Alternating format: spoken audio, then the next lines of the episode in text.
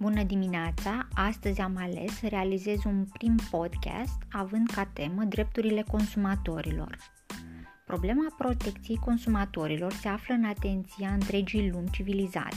Conceptul privind drepturile consumatorilor a fost conturat pentru prima oară în Cartea Drepturilor Consumatorilor, concepută ca un mesaj adresat Congresului American de către președintele Statelor Unite, J.F. Kennedy, la data de 15 martie 1962. Această dată este recunoscută în prezent ca fiind Ziua Mondială a Drepturilor Consumatorilor. Aceste drepturi au servit drept punct de plecare în elaborarea legilor de protecție a consumatorilor. Primul drept menționat în Cartea Drepturilor Consumatorilor este dreptul la alegere liberă a produselor și serviciilor necesare satisfacerii nevoilor.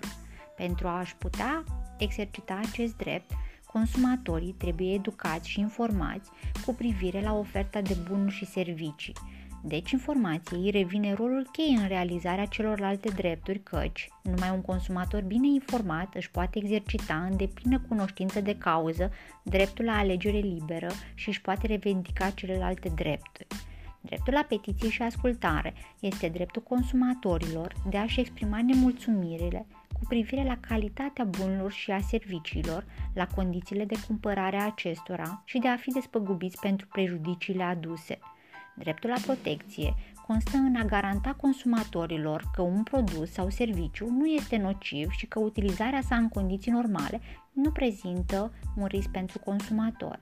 Pe lângă aceste drepturi, unii specialiști au propus și altele, cum ar fi dreptul la protecție și conservarea mediului ecologic, drept care rezultă din interesul crescând al consumatorilor pentru problemele ecologice.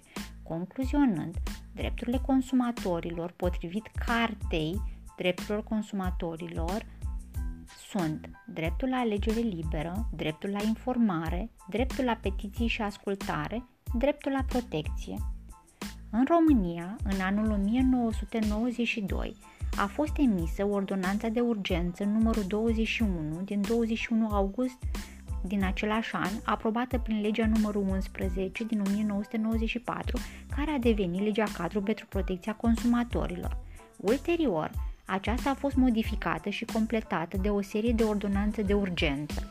Ordonanța Guvernului numărul 21 din 1992 stabilește drepturile fundamentale ale consumatorilor și obligațiile agenților economici. Drepturile consumatorilor recunoscute de statul român, așa cum rezultă din articolul 3 al ordonanței, sunt 1 dreptul de a fi protejați împotriva riscului de a achiziționa un produs sau de a li se presta un serviciu care ar putea să le pericliteze viața, sănătatea sau securitatea, ori să le afecteze drepturile și interesele legitime. 2. Dreptul de a fi informați complet, corect și precis asupra caracteristicilor esențiale ale produselor și serviciilor, astfel încât decizia pe care o adoptă în legătură cu acestea să corespundă cât mai bine nevoilor lor, precum și de a fi educați în calitatea lor de consumatori. 3.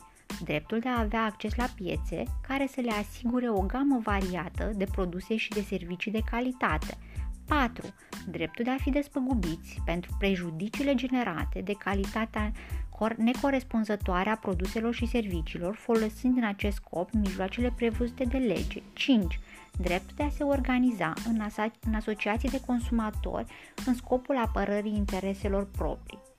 Activitățile desfășurate în vederea protecției consumatorilor au origini străvechi încă din anul 1750, înainte de Hristos, în Mesopotamia antică, s-a impus codul lui Hammurabi, care conținea reguli privind creditul, împrumutul, calitatea mărfurilor și a serviciilor, măsurători și prețuri.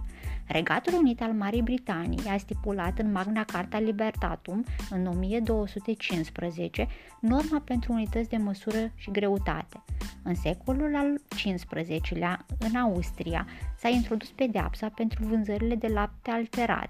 Vânzătorul era obligat să bea tot laptele alterat scos la vânzare. În secolul al XVI-lea, în Franța, cine vindea ouă stricate devenea ținta acestora.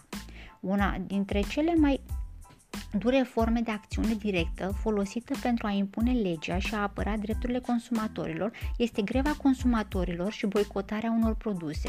Această formă de acțiune a fost utilizată cu succes în deosebi în țările în care o economie avansată, unde existau programe de protecție sociale bine fundamentate și o lege corespunzătoare. Exemple, greva cumpărătorilor de televizoare color în Japonia, boicotul supermarketelor, supermar- supermagazinelor de către gospodinele americane ca o reacție față de creșterea prețurilor și modificarea metodelor de comercializare. Pentru reușita acestor acțiuni este nevoie de o maturitate deosebită a organizațiilor consumatorilor, de mijloace de presă proprii care să asigure informarea consumatorilor și audiența necesară fiecărei acțiuni. Vă mulțumesc pentru atenție și vă urez o zi bună!